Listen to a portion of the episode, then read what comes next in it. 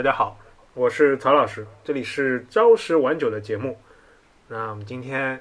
今天是一个特殊的时间啊，啊，今天大家都在家，然后给大家录一期新的节目。然后我们今天的嘉宾跟大家介绍一下自己吧。哎，我是宋英，我是 Yuki 酱，我是阿汤。哎，那个上一期呢，阿汤参与了我们那个跟另一个节目呃一起聊的那个合租的问题。那今天我们四个人比较齐，那为什么比较齐呢？那个长三角这块又陷入了一个疫情的比较，嗯，开始有有一点点反复的时间。然后呢，特别是我跟松英老师都是在上海工作嘛，然后上海已经大家基本上已经在家办公了一周了，啊，然后基本上处于足不出户，然后出户就是去测核酸的路上，基本这么一个过程，啊，有点比较羡慕，啊，那个现在已经开始准备要烟花三月下扬州的各个地方都准备开始晒照的那个。朋友们啊，然后那个包括 UK 酱阿汤啊，可能也会有一些计划。那我们这这一期呢，就正好正好趁这个时候呢，跟大家聊一下，就是这一两年来啊，其实对我们整个行业，包括我们每个人影响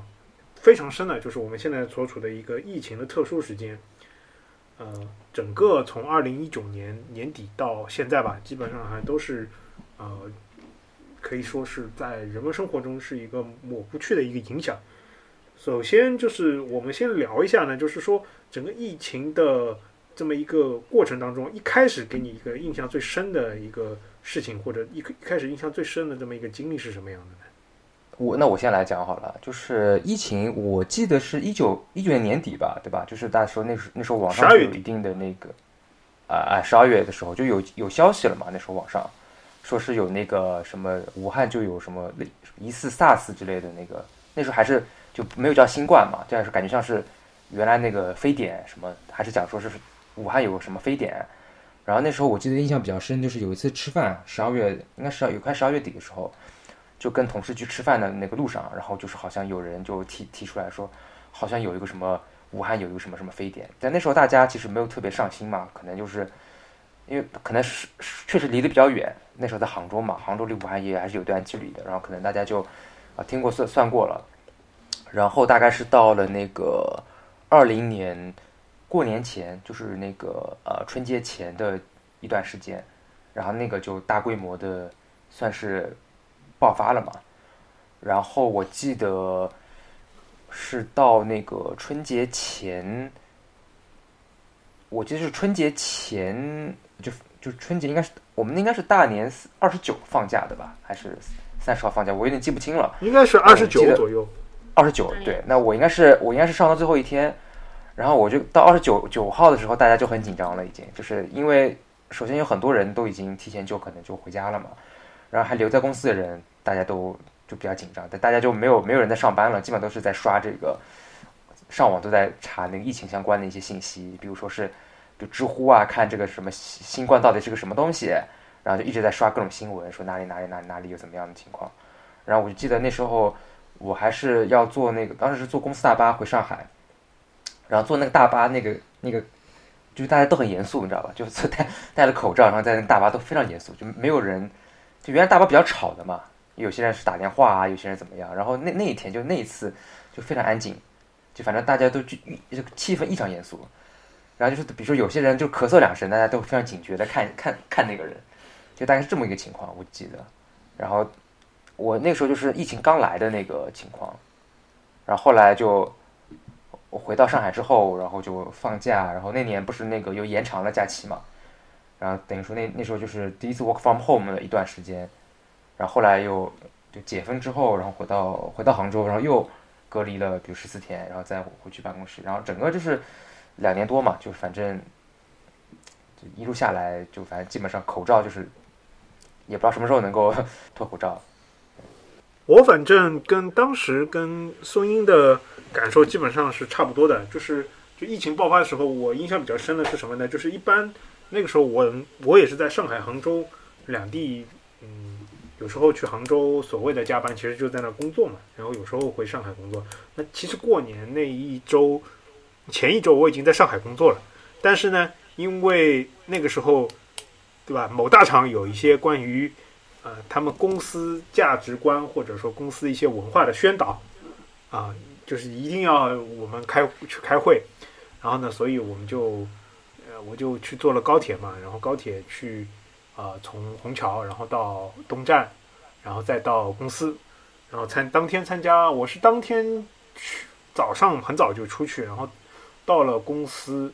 然后开了一天的这个会啊，然后晚上就回到，然后晚上就坐，也是到那个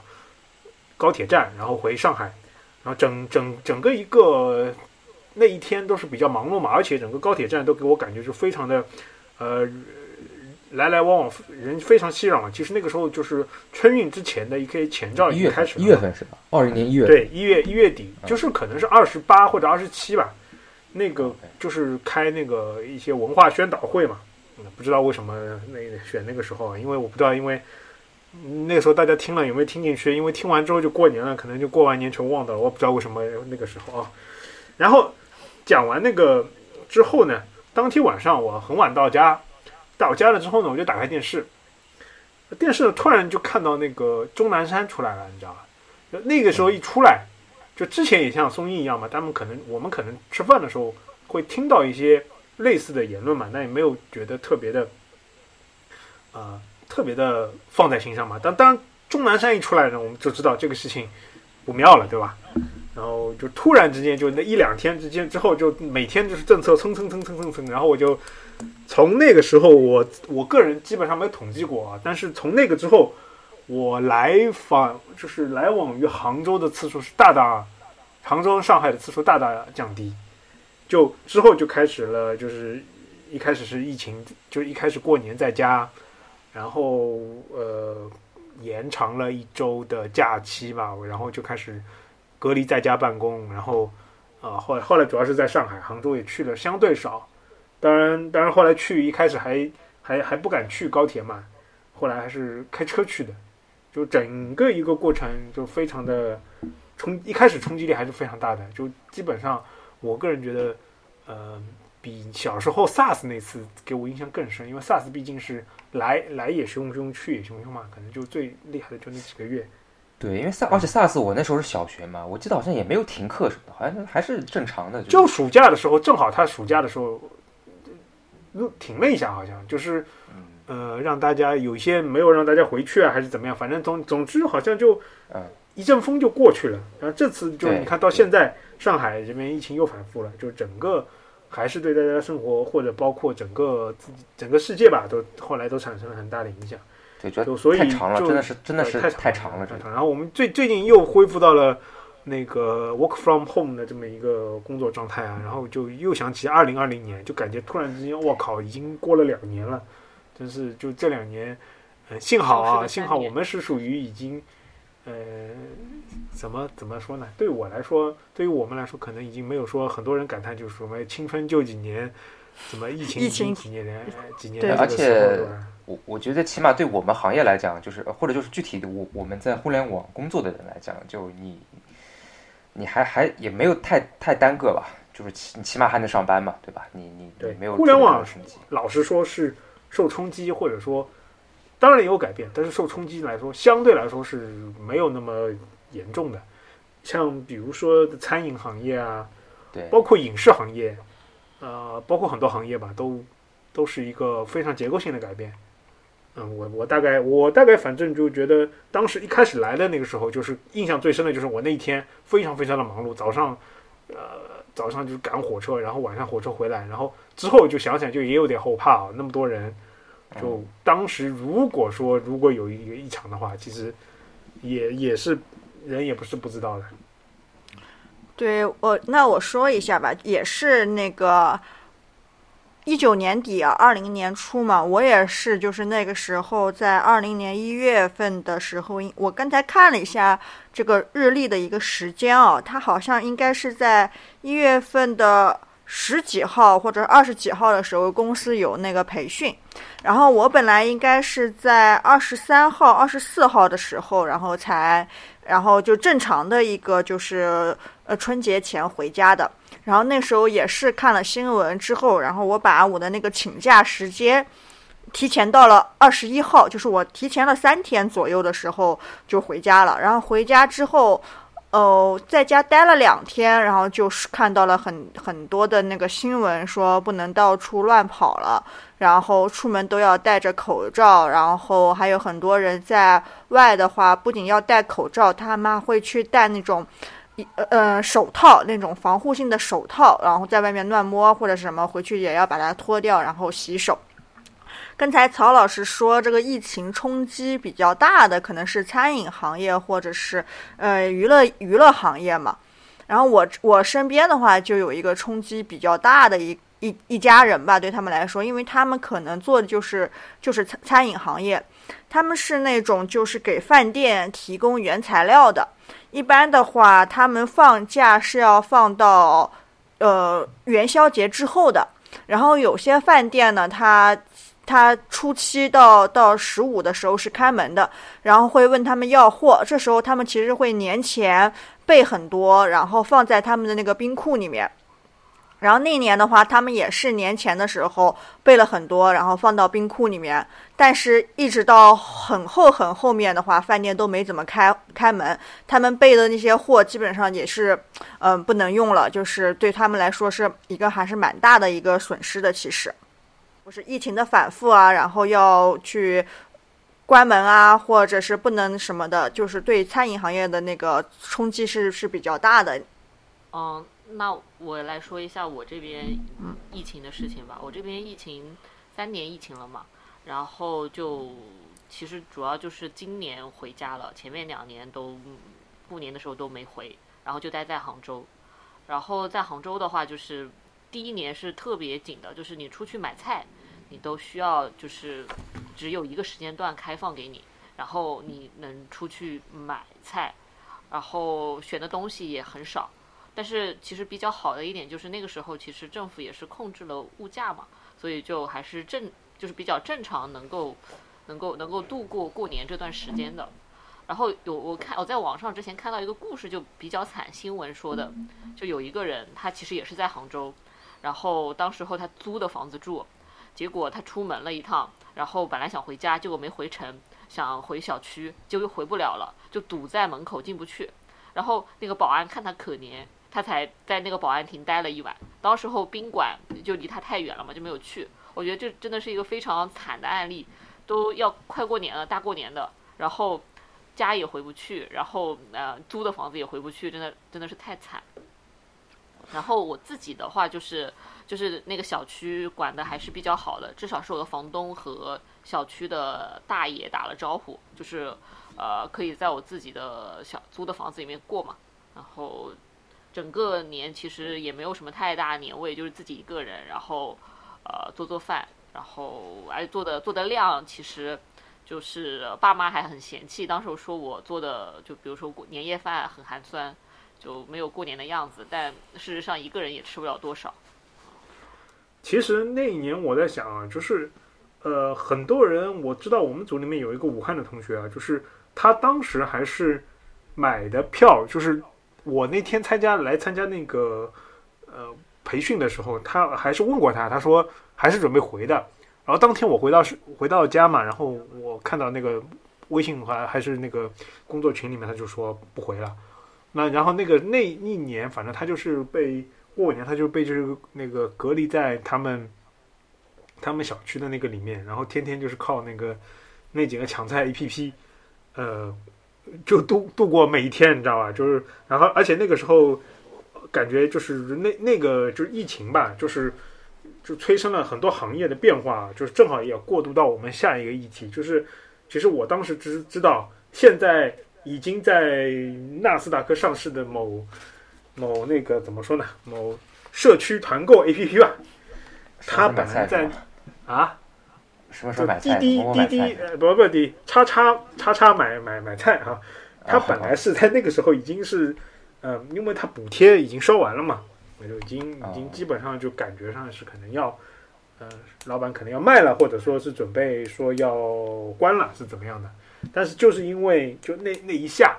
就直接导致了整个这个叉叉买菜就是业务量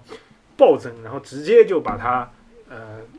也不能说是那个吧，就直接导致它它在疫情当中整个催生了它的一个后续的发展，导致它能够呃现在能够在纳斯达克至少活着嘛。所以说，在疫情的情况下呢，其实对于我们互联网相关产业，其实也是产生了一个很大的影响啊。就有某一块，就是我印象最深的就是那个时候，就疫情刚刚稍微结束了之后呢，就是可能是夏天之前吧，夏天之前四五月份还是什么时候，那个时候，呃，疫情已经基本控制住了，然后大家出去开始五一啊什么的时候开始出去了，那这个时候我记得是有那个消费券，我不知道你们有没有印象，有各个地嗯，方的发消费券，有的有的，然后那个时候呢，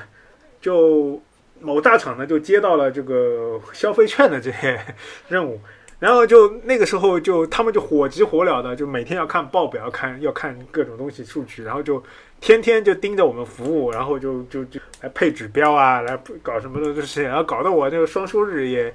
也基本上就是扑在那个上面，就之后非常非常非常的忙碌，那就感觉上感觉上就就就就就被疫情催，就是疫情让让自己就是工作的就是很多会开辟很多就是疫情的专项嘛，就包括前前一段时间大家在说的那个健康码也是在那个时候发明的嘛，嗯、以及我们后来也也也发现有很多就是比如说去那个在疫情下的很多行业的表现啊什么都不一样了，这个。呃，UK 酱可以跟我们聊一聊，因为你这个算法比较比较懂，就是你们后面在这个疫情下有没有对某些行业啊，或者各个各个产业对于疫情下的表现有没有一些研究？这个我，这个我其实因为我是做偏做，反正做算法嘛，总会看一下数据之类的影响。然后基本上其实整体来看的话，就是基本线上加交易都基本上就下下滑的很厉害嘛。线上的话其实还好。你刚刚提到就是对互联网的冲击，我记得当时候有个印象特别深刻的，就当时候有一个有一个有一个公司上市之后特别火，是是专门做那个视频会议的，然后哦，而且当时候也呃，就很多视频会议，就是很卷的这些东西就出现了。然后我记得当时候，呃，就是呃，就学校上学嘛，然后就就就有一些有个有个 A P P，当时候被小学生骂的下架了，很很惨。我知道。然后然后虽然我知道，虽然那个 A P P 被小学生骂的下架了，但是那个 A P P 提前完成了它的 K P I。就他这个这个可以给大家稍微透露一下，就是他们他们那个那那款软件啊，就是说，呃，本来预计的爆发年份应该是二一年，或者说呃二二年，现在这个时候，但是就是二零年，但是因为疫情呢，直接导致他二零年直接完成了二一二二年的 KPI。相当的相当的那个，然后但是但是我要说的就是说，呃虽然是这样的话，但是它也并没有说，呃，在后续的后续的，哎，怎么说呢？就在后续中，大家并没有看到它在更多的地方施展它的功能，可能感觉就这一波，包括其实同类的软件啊，就是美国的可以提的，就是那个 Zoom 嘛，啊，就是刚刚 UK 讲的这个嘛，上 IPO 的那个嘛，是吧？一开始在嗯，嗯对，就那个那个软件其实也是这样的，它本来其实呃也是一个互联网不温不火的吧，呃，然后就突然之间就蹭蹭蹭蹭蹭，呃，它的那个市值就天天的往上涨，上去了。对对，对，就上去了。然后那个公司其实呃其实是也是一个奇葩公司啊，那个公司是那个公司是这样的，他的老板是一个华裔，嗯然后中年中年辞职创业，然后搞了一个这个视频会议公司。然后呢，这个老板非常的了解国情，然后他就把这个公司分成了两部分，一部分是营销管理和这种偏运维类的，这个呢他就放在了美国，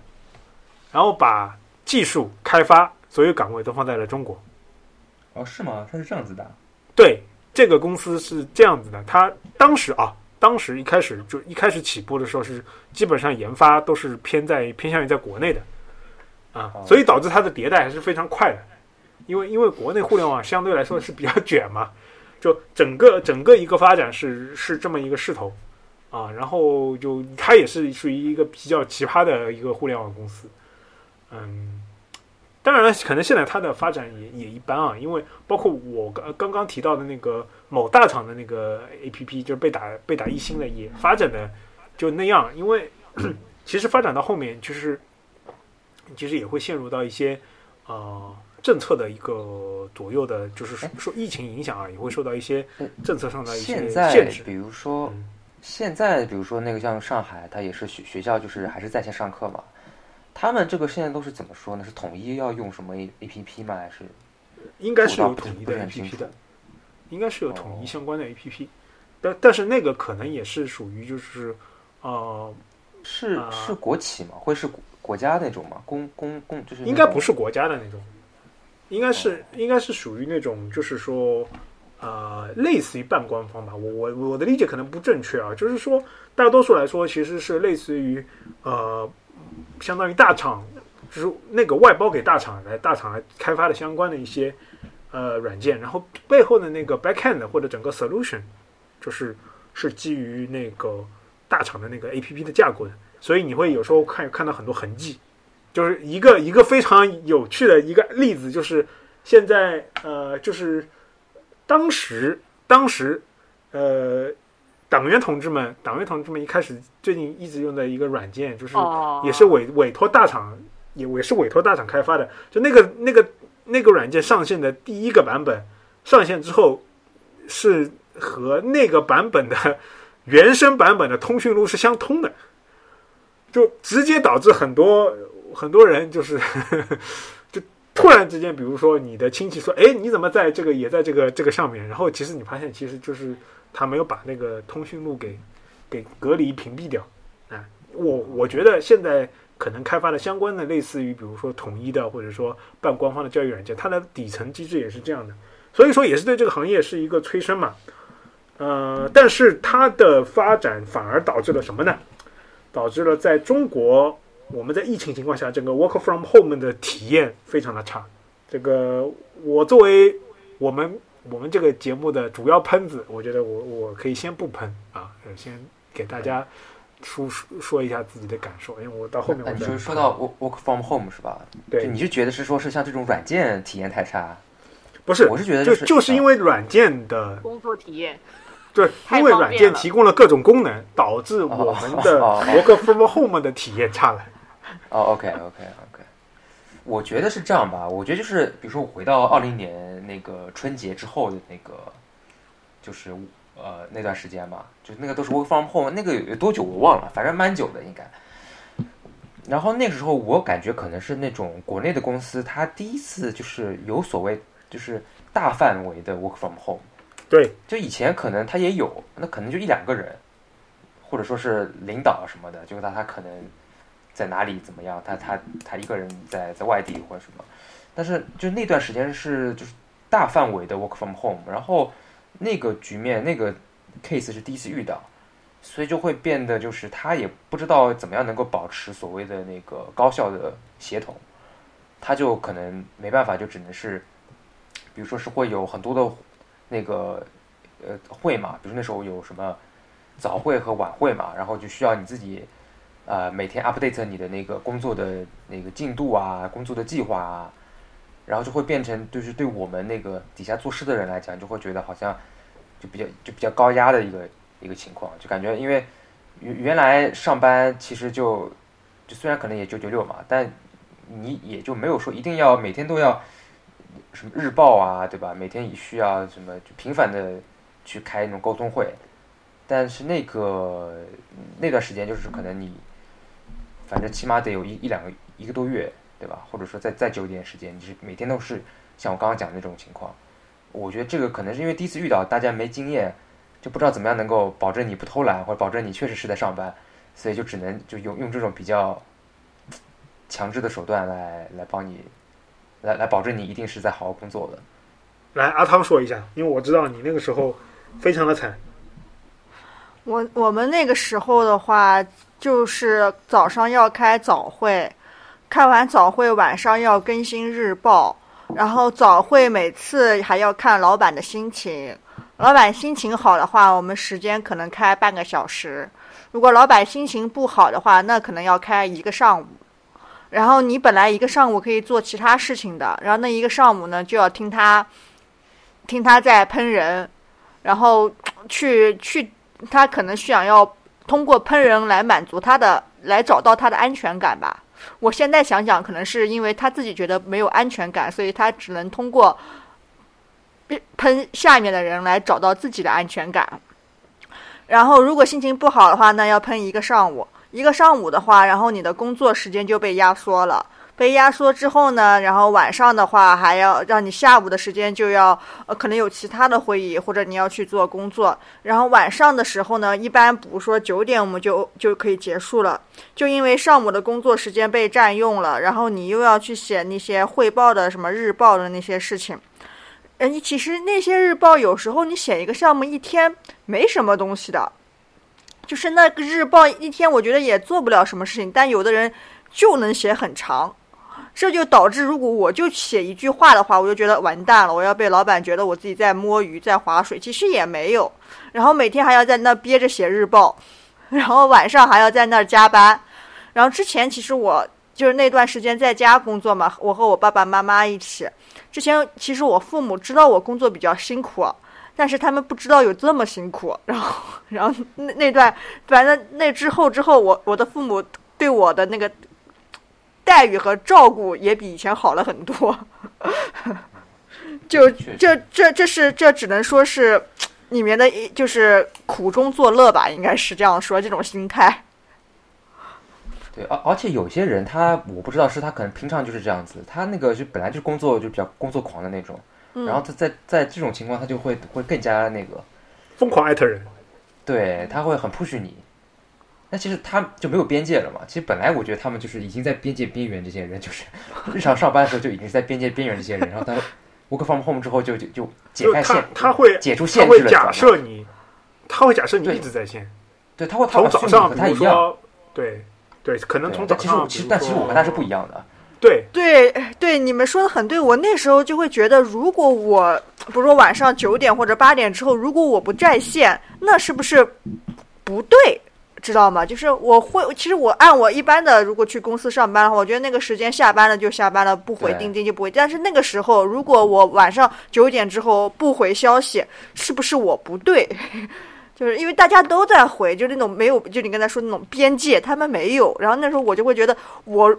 如果想要有这个边界，是不是有问题？我有，我我我的我我有另外一件事可以跟你们分享，就是因为当时候我参加了一个项目，然后这个项目其实其实其实就是其实这个项目其实并不是特别重要，但是因为我们要到就是正好疫情那个时候，刚过完年回来就要到嗯，反正大厂某一个大厂它年终评评绩效了嘛，大家看到这个疫情，好像看到了一个可以可以发挥的点。所以那一段时间就趁着这个疫情，然后搞了很多项目来评价这个疫情给我们公司某些，比如说，呃，比如说某些业务，呃，带来的一些风险影响。然后那段时间真的是，呃，刚刚说的刚刚说的那个日报、晚报、汇报就不提了。然后这些工作就是一天到晚加班，你可以每天干到干，每天干到。早上零点你都干不完的工作，哎，我我我觉得就是不但是呃增加了很多其他的日常工作，而且在疫情期间也增加也也也可以提供很多新的素材吧，哎，嗯，大家大家讲完啊，其实呃我我来开喷一下，就是其实我我感觉啊，就是互联网我总结下来就是把两个事情就是。通过疫情情况下，就是这种在家办公，把两个事情放大了。一个是什么呢？一个是管理层的焦虑感，就是管理的焦虑感。呃，还有一个就是汇报文化，就把这个在疫情情况下就把这个两个东西就无限的放大了。其实我们知道，就是说，啊，我不不管是互联网企业它的文化，还是说某些管理者 PUA 它的一个策略。他总是希望把下面的人，或者说总是把希望把某些管理者或者怎么样，就是把一种焦虑感层层传递下去，啊，他一定要让你觉得很焦虑，然后这样才你才能他的感觉啊，你才能 push 下面去去做事情。那他可能在平常在工作中就是把焦虑传递到下去，让让每个人都很紧张，然后他看到，呃，虽然他也不知道很多问题的解法是怎么样，但是他看到大家每天忙忙到十点十一点，他就觉得很心安，啊，至少就至少就是说 OK 我们在忙。那疫情的情况下，突然他看不到你了，他看不到你了之后，他的这个焦虑感，内心这个空，内心这个黑洞就无限的放大，他这个焦虑就带来很多的恐惧，你知道，就他就感觉就是不信任你，或者说不知道你在干什么。这个焦虑感传递了之后呢，他就他就一个是表现呢，就是说他早上开会会开很长时间，然后拉很多人开会，拉 A 拉 B 拉 C 开会，然后就导致。像我吧，就早上，比如说九点第一个会，然后十点第一第二个会，十十点十一点半，然后大概开完，这上午就没了，你知道吧？那这个事情其实是什么呢？其实可能早上、中午和晚上的会，其实就是层层把信息往上传。我就觉得这个东西就是非常非常的低效，但是只是为了满足上面的一个呃焦虑感是什么呢？就是说你有没有在干活？然后为了他为了这样呢？这样汇报呢，就是还做了一个什么事情呢？他就专门去开了一个，怎么说呢？就在线的文档吧，就是每个团队每一个人，就一定要，就是像刚刚那个阿汤讲的，要把自己每天干了什么或者早会的内容，先把早会内容写完，然后每天人晚上还要把自己当天干干了什么事情啊写上去。我觉得这个东西就是非常非常的没有人性啊！其实坦白讲，有一件事情大家一定要明白。不是对于工作来讲，不是每天的工作都有进展的，啊，不是不可能每天的工作都有都有非常可以写下来大段大段的进展的。对，如果是强行要求这样文文化的公司，就我就很明显的可以告诉你，你就不了解工作的本质。你能确保很多就是基础性设施，或者说比如说交通，比如说。某些，比如说基础基础设施，比如说啊排水，要比如说市政，这些东西每天都有可以说的变化吗？其实很多事情是慢慢发生的，对吧？说的难听点，就是一个大的公司或者一个大的组织，都是治大国如烹小鲜，很多事情都是慢慢慢慢慢慢发生的。如果说每天大家都像都像自己汇报写的，每天干了那么多事情，那我觉得。人人类早就在宇宙上，就是在别的星球上生存了，好吧？就是很多事情不是那么容易推进和那个进展的，对吧？所以说这个这个焦虑感啊，就是导致了一个汇报文化，还导致了一个更恶心的事情，给大家说一下，大家可能不知道。就之后他他就是不知道很多上面的领导啊，就不知道大家在这个时候做了一些什么，工作量怎么样。他为了生怕大家摸鱼，他去做了一件什么事情？就是要很多人去统计大家的在疫情期间的代码代码量，我觉得这个就是非常非人的一个非人的这么一个行为，就代码量以代码量来决定你的工作的表现或者工作的量，其实是一个非常不科学的一个指标，因为因为首先很多事情很多工作不是说代码量越多你的工作就越就是越就是重要或者说做的事情越多。对吧？二，即便说代码量能代表你一定的工作的一个产出，你要知道不同语言之间的代码量它是相差很多的。哦，可能 Python 的一行代码和 JavaScript 的前端的代码和后端的代码，它的一行所代表的一个工作的意义都是不一样的。那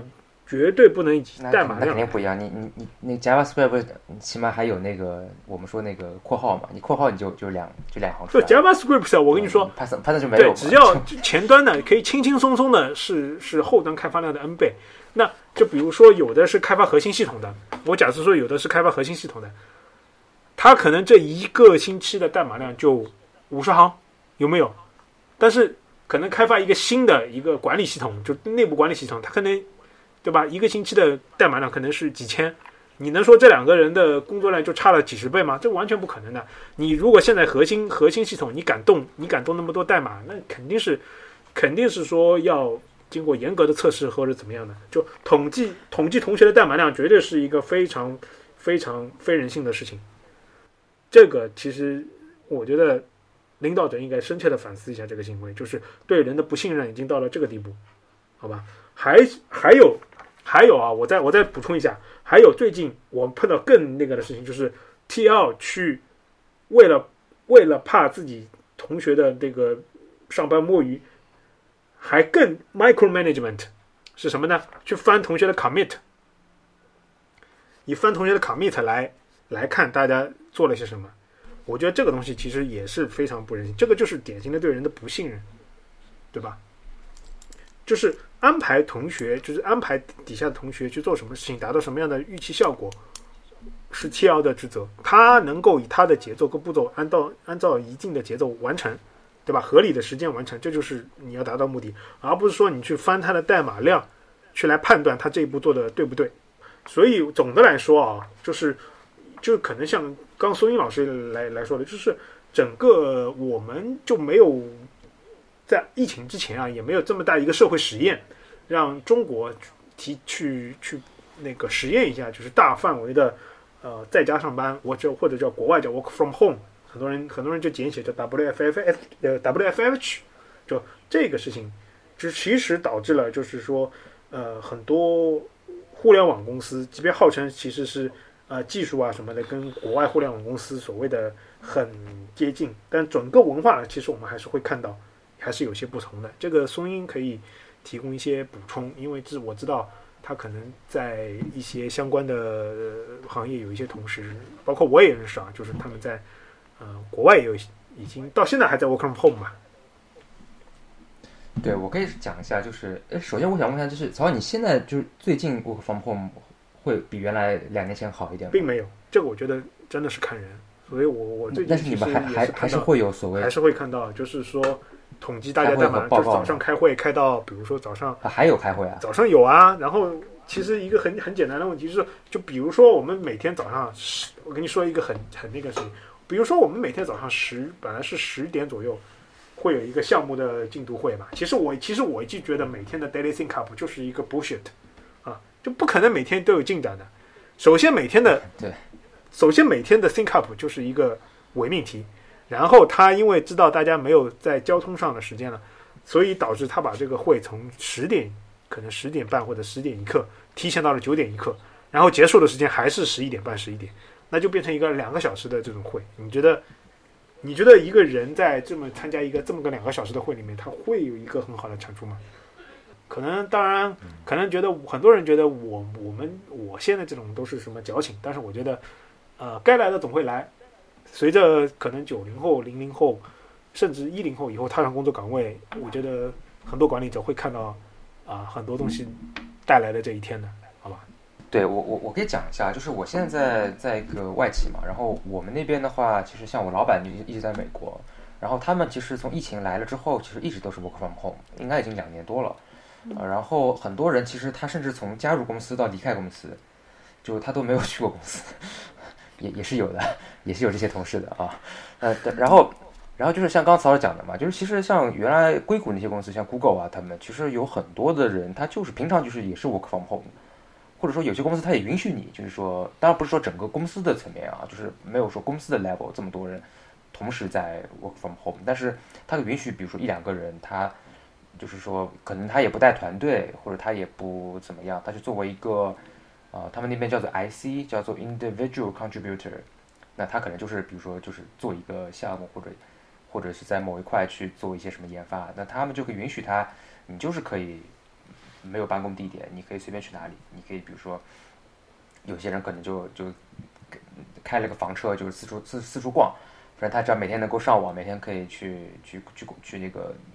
用公司电脑去写代码就可以了。然后我觉得这个确实是他们有比较比较长的这么一个一个习习惯吧，或者说他允他从制度上允许你你这样的一个操作。然后比如说像我公司，那很多同事他们就是 work from home，比如在在美国的，那也没有说好像 daily 的一个，当然可能也有，但他们可能就是说他们的 think up 会比较短，可能相对而言就大概。基本上我我理解，我听下来应该不会超过半个小时。就开会的话，基本上半个小时结束，就基本上讲一下这个，比如说有些，比如说过昨天或者发生了一些，比如说发生一些 bug 啊，或者发发生了一些就是说比较啊、可能相对比较重要的一些事项，他可能会 touch upon 一下，我稍微提一下。那大部分人可能你就是做自己的事情，然后可能像我的话，因为我们的我这个 team 都在上海，但是呢，老板还有其他几个同事在美国，我们可能就是就是嗯每周会开一个周会，然后周会的话可能也就是呃半个小时到一个小时，然后每一个呃具体的员工和老板之间可能有一个一对一的这么一个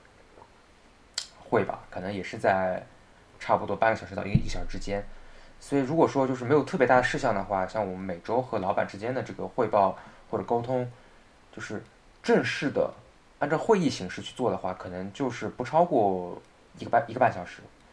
那日常的话，如果你有别的事情，你可能可以跟他在比如说在那个办公软件上面再去再去沟通。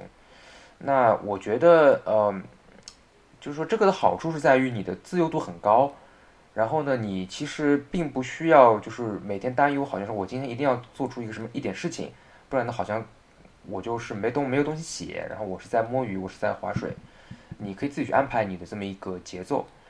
啊、但是呢，这个就是另外一个，我们也说到一个稍微可能是一个缺点，就你对你个人还是有一定要求的，就是说你自己得有一个规划的这么一个能力。如果说你是一个习惯于就是说每天给活，就是也不也不思考或怎么，就是你就比较习惯于，比如每天老板或上级会给你一个非常明确的一个目目标的话，然后可能也不习惯于自己去跟其他的几个同事或者说别的一些合作方去沟通，然后自己去做一些就是 approach 的话，那我觉得可能呃这样的一个 work from home 的或者长时间的 work from home 其实。也未必是一个好事情，我是这么觉得啊。就是我觉得这这个东西就是也还是有利有弊吧。然后另外一个，我个人感觉到相对而言比较麻烦的一个事情就是，呃，比如说我在找一些美国同事的的时候，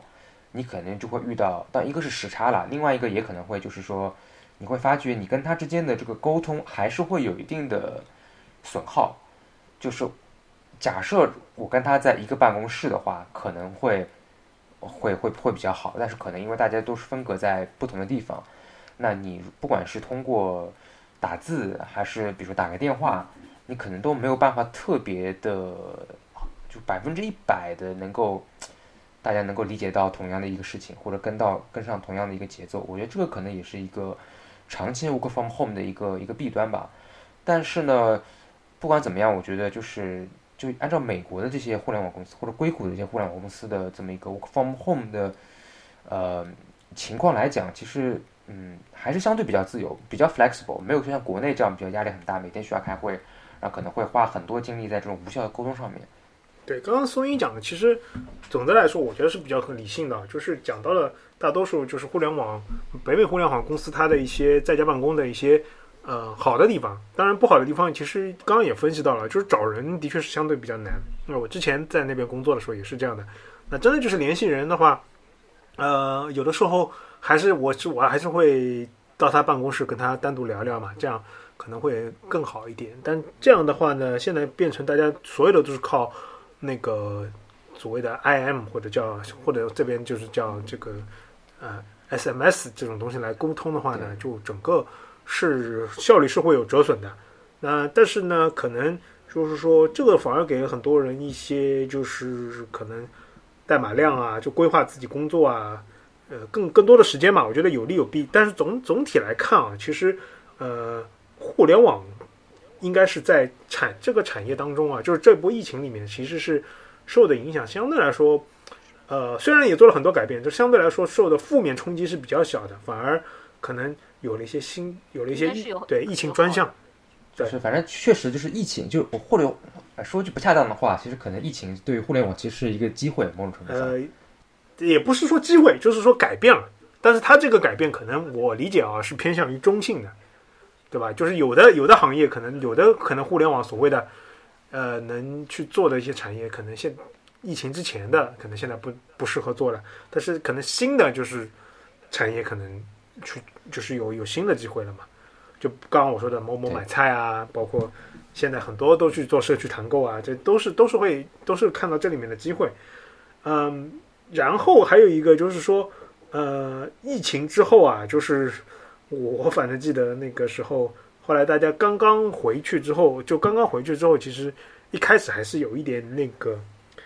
呃，所谓的疫情结束之后的后遗症嘛。就就我反正那个时候去杭州去了一两次，都是自己开车开快三个小时去上班，然后我就觉得为什么这么久啊？要的，因为其实是这样的，你早上出发开两个两个小时，其实到杭州了，但是到了杭州你还得堵一个小时到到那个市中心啊。你要知道杭州的交通，对吧？大家都知道的。啊，你是你是那个工作日去是吧对，我是工作日去的，我一般不会，？OK，呃，我一般不会星期天星期天去。嗯，我觉得还是能能赖一天是一天。后来开了开了，对，开了一次之后，后来后来开了两次之后，后来我就觉得我放弃了，然后我就去去拼车了，就坐了别人后面就睡两觉，到了还是很好的。对我当时就是拼车的，就是因为那时候本来那个公司的班车也没了嘛，然后公司也说，呃，你你不要坐那个高铁，因为那种公共交通它会有有有这个隐患嘛。当时就是说是就是说最好是你要么自己开车，要么就是同事之间拼车。然后我记得那个时候就是一直都是拼车嘛，那个也蛮好玩，就是会拼到很多不同的这种，就其他其他部门的同事，就跟我们完全不是就是那一个一个部门的同事，然后我就听他们在聊天，但是我也我也不讲话，反正我就听他们之间在聊天，就聊一些有的没的。然后那个大概持续了，我估计那持续一两个月吧，对。然后有时候可能拼不到，拼不到那就不回去了，就就就就留在杭州周末。那个时候，其实我觉得正好讲到这个，我们可以讲一下，就是说刚讲的是工作上面事情嘛。那我觉得疫情的话，其实这两年多对大家生活还是有一些这个比较大的变化。就像刚刚我们刚刚讲的那个，就是比如说原来的可能像我那时候杭州、上海的这种呃双城的这个往返就会受到一些影响，然后包括那个时候我记得呃在家办公，然后有些人可能还不是在自己家里，有些人可能还是在比如说在外地，在自己租的房子里边，就像像像像那个 UK 讲一样，我觉得这个可能也是有些区别的，因为我记得当时我是在自己家里，那个在上海是 work from home 之后，然后当时还是要回还是要回回办公室，还是要回杭州，然后我又回了杭州，然后回了杭州，我在自己租的房子里面又隔离了十四天，然后再回到公司，我觉得这个也是有一些就是感觉可以有些可以讲的吧，有没有什么区别啊？在家和就是在外面的隔离，我先说一下我的吧。我在家隔离的话，其实那段时间，嗯，有父母的照顾的话，我过得还是比较好的。早上的话都是我之前的话上班的时候，早上都是在那种包子店里面买一个包子，买一个茶叶蛋，然后然后就当早饭了。然后那那段时间在家的话，是吃的比较好，每天早上先是一杯牛奶，然后我妈还给我烙个饼。然后午饭的话，如果我妈出去买菜的话，那可能还会有鱼汤喝。晚上的话也是，嗯对，晚上也是。然后晚上可能蔬蔬菜就比较多。然后如果就是，我就记得好像就是刚才说，就是在家的 work from home 结束之后，还是要回到这个工作地工作嘛。然后那段我就我走的时候，我妈给我包里面塞了很多东西。然后她怕我，她怕我没有时间去买，她给我塞了很多的馒头，然后我就带了一包馒头，还有我妈做的什么带鱼还是什么的，然后我就到了杭州这工作，然后每天中午我就吃那个馒头啊，是什么带鱼，然后弄点蔬菜炒一下吃一下，反正是过得就是比较心酸啊。那那那段时间是我这几年来体重最轻的一个时候。就是那个在杭州，杭州的这时候的那个隔离，隔就是隔离的那个期间，是我这几年体重最轻的一个时候，就是感觉哎，然后但是回去之后也就恢复到公司之后的话，就是之前到公司之后的话也是。一之前大家都是吃食堂嘛，然后那段时间也不能吃食堂，到公司之后大家也都是吃盒饭，然后是这样，反正还是没有在家那个有父母照顾的那种生活好，那种工作条件好，我觉得。嗯好的，那我们今天聊了一下呢，甚至现在在疫情有稍微反复的时候，又聊了一下整个就是我们四个人在这快两年多的这个疫情的情况下的一些感受吧。嗯、其实林林总总也不光是呃喷啊，也不光是那个，也有很多的感慨。所以希望大家听了之后呢，呃，不知道大家自己那个有什么呃感受，其实也可以给我们留言，或者我们在之后呢也会放出我们的一个呃群，就是大家以后也可以在类似的话题在里面沟通。那今天非常感谢大家的收听啊、我们节目今天就到这边，拜拜。好，拜拜拜拜。